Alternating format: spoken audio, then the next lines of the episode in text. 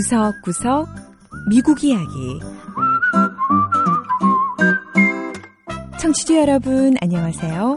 미국 곳곳의 다양한 모습과 진솔한 미국인들의 이야기를 전해드리는 구석구석 미국 이야기 김현숙입니다.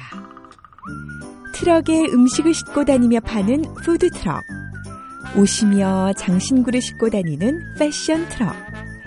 미국은 지금 트럭을 이용해 상인들이 고객을 직접 찾아가는 다양한 종류의 이동식 상점이 유행입니다. 자, 그런데 오늘은 아주 독특한 트럭을 만나보려고 하는데요. 트럭에 음식이나 상품이 아닌 과학실험 도구와 디자인 재료 등을 가득 싣고 달리는 트럭이지요.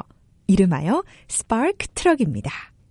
스파크는 불꽃이 튀는 것을 말하는데요. 이 트럭엔 정말 창의적인 생각과 아이들의 호기심으로 불꽃이 튄다고 하네요. 미 서부의 명문대학인 스탠포드 대학 학생들이 지난해 만든 이 스파크 트럭은 1년에 2개월씩 미 전역을 누비며 어린 학생들을 찾아가고 있는데, 벌써 3,000명의 어린이들이 스파크 트럭이 제공하는 각종 과학 실험을 경험했다고 합니다. 자, 오늘은 이동식 공작 교실이라고 할 수 있는 스파크 트럭을 만나보시지요.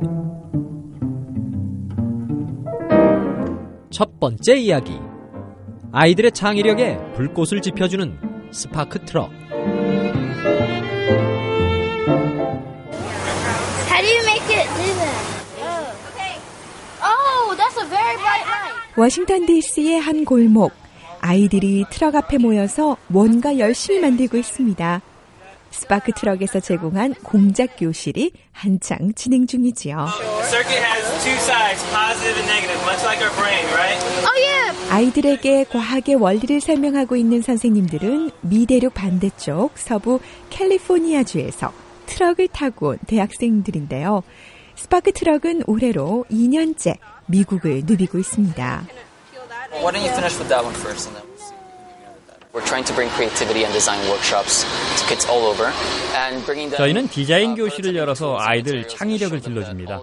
또 공작에 필요한 기본 도구와 다양한 자재들을 싣고 다니면서 아이들이 직접 눈으로 보고요, 또 작동도 해볼 수 있는 기회를 주죠. 학교에서는 볼 수 없는 그런 도구들도 있어요. 디자인을 전공하고 있는 대학생 벤지 크로다구는 아이들이 창의력을 발휘해 공작을 할 수 있도록 돕고 있습니다. 아이들은 머릿속으로 생각하는 것을 우선 종이 위에 그려보고 난 후 스파크 트럭의 다양한 재료들로 자신이 상상한 것을 모형으로 만들어 볼 수가 있지요. I made a frowning cyclops with one eye. I had a lot of fun making new stuff. 하늘을 나르는 외눈박이 로봇을 만들었다는 오웬 휘트먼 군. 이렇게 새로운 것을 만들고 또 전기를 연결해서 어떻게 작동하는지 배우니까 너무 재미있다며 자신이 만든 공작품을 자랑스럽게 보여줍니다. We are not perfect. We're not all designers. We're not all engineers. But 아직 저희도 대학생들이고요. 전문 디자이너들이 아니기 때문에 완벽하진 않아요. 하지만 저희가 봤을 때 정말 중요하다고 생각하는 것들을 아이들에게 가르칩니다. 하나는 창의적으로 생각하는 것이고요. 하나는 실수를 두려워하지 말라는 거죠. 이 벤지 군의 말처럼 아이들은 스파크 트럭을 만나면 마음껏 상상의 세계를 펼칠 수 있습니다.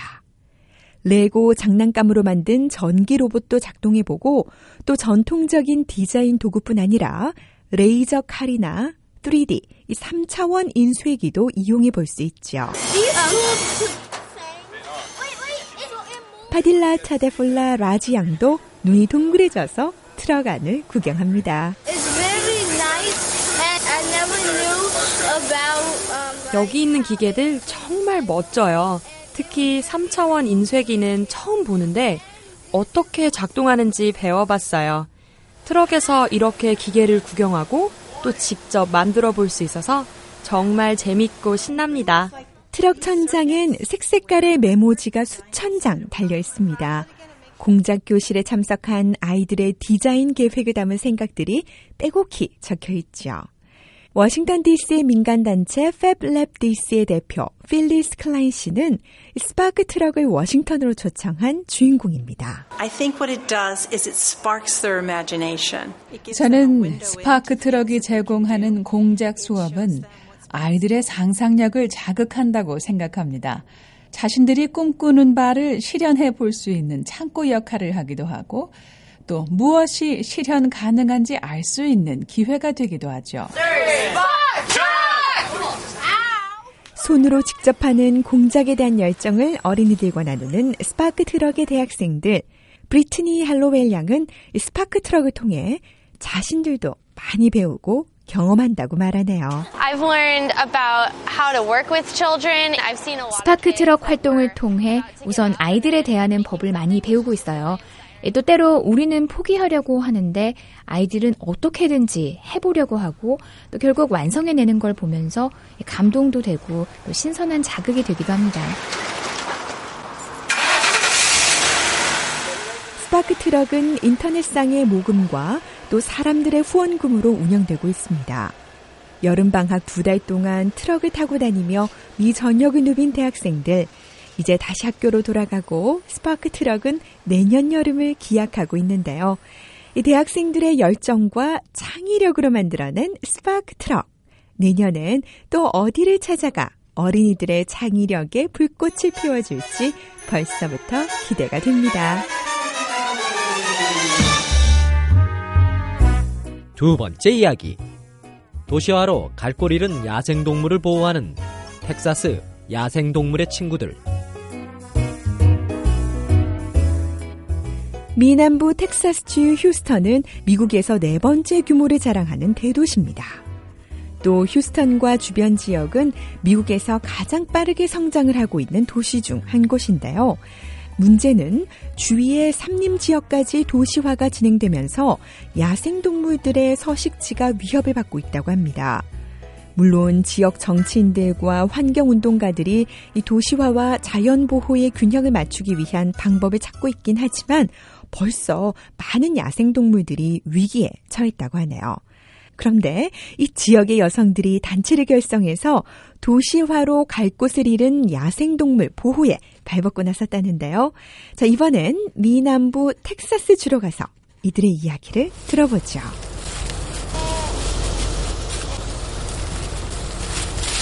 휴스턴 북서쪽 교외 지역의 한 농장. 어미를 잃은 새끼 사슴들이 풀숲을 누빕니다. 농장은 울타리가 쳐져서 안전하고 자원봉사자들은 큼지막한 젖병에 우유까지 담아와서 새끼 사슴들을 먹이네요. 농장 가까이 위치한 텍사스 야생동물의 친구들이라는 민간단체에서는 부상을 입은 다양한 야생동물들을 돌보고 있습니다. 이 단체에서 재활훈련을 받고 있는 동물 중에는 유리창에 부딪혀 날개를 다친 붉은 꼬리 독수리도 있습니다. 텍사스 야생동물들의 친구들에서 자원봉사를 하는 리사 월링 씨는 붉은 꼬리 독수리가 다시 야생으로 돌아갈 수 있도록 날개짓 훈련을 시키고 있다고 하네요. 야생으로 돌아가려면 잘 날 수 있어야 하고 또 지치지 않는 지구력도 회복해야 하죠. 지금 훈련을 하고 있으니까 곧 풀어줄 수 있을 것 같습니다. 휴스턴 북서쪽은 현재 휴스턴 시내와 연결되는 도로와 집들이 건설되면서 야생동물들의 서식지가 점점 사라지고 있습니다. 텍사스 야생동물들의 친구들의 자넷 윈클만 대표는 민간 자금으로 운영되고 또 자원봉사자들이 일하는 자신의 단체가 도울 수 있는 동물은 너무 적은 수에 불과하다고 말하네요. 야생동물들이 갈 데가 없어요. 결국은 거리에서 죽거나 이 주택의 뒷마당 같은 데 뛰어들게 되죠. 터전을 잃어가는 이 야생동물들을 위한 도움이 절실합니다. 도시계획과 개발을 연구하는 민간단체 도시화연구소의 앤 테일러 대표는 휴스턴 주변 지역은 대도시임에도 불구하고 비교적 땅값이 싸다 보니 너무 쉽게 확장하는 것이 문제라고 지적합니다. 휴스턴이 얼마나 큰 도시냐 하면은요. 미국의 대도시들인 뉴욕과 워싱턴, 보스턴, 샌프란시스코, 시애틀, 또 마이애미를 휴스턴 안에 다 넣을 수 있는 크기예요. 거기다 휴스턴의 경제가 계속 성장하다 보니 더 많은 인구가 몰릴 거라고 하는데요. 현 상황으로 볼 때 앞으로 15년 뒤에는 약 250만 명의 인구가 더 유입될 것으로 보입니다. 그럼 이 사람들이 살 공간도 필요하겠죠. 도시화를 막을 수 없을 겁니다. 자, 그렇다면 해결책은 무엇이 있을까요? 앤 테일러 대표는 이렇게 제안합니다.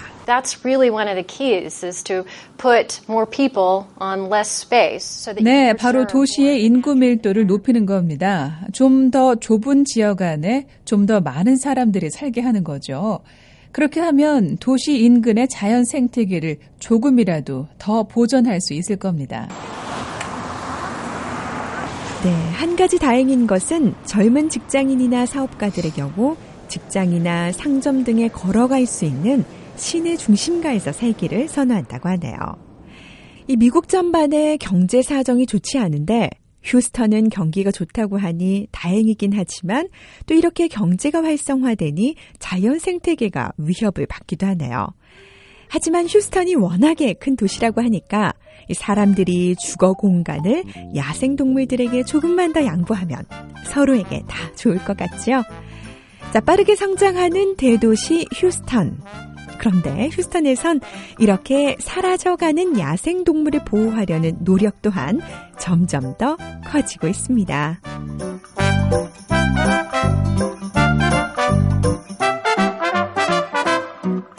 구석구석 미국 이야기. 오늘 이야기도 재밌으셨나요? 다음 주에는 미국의 또 다른 곳에 찾아가 더욱 새로운 이야기와 함께 여러분 다시 찾아오겠습니다. 지금까지 김현숙이었습니다.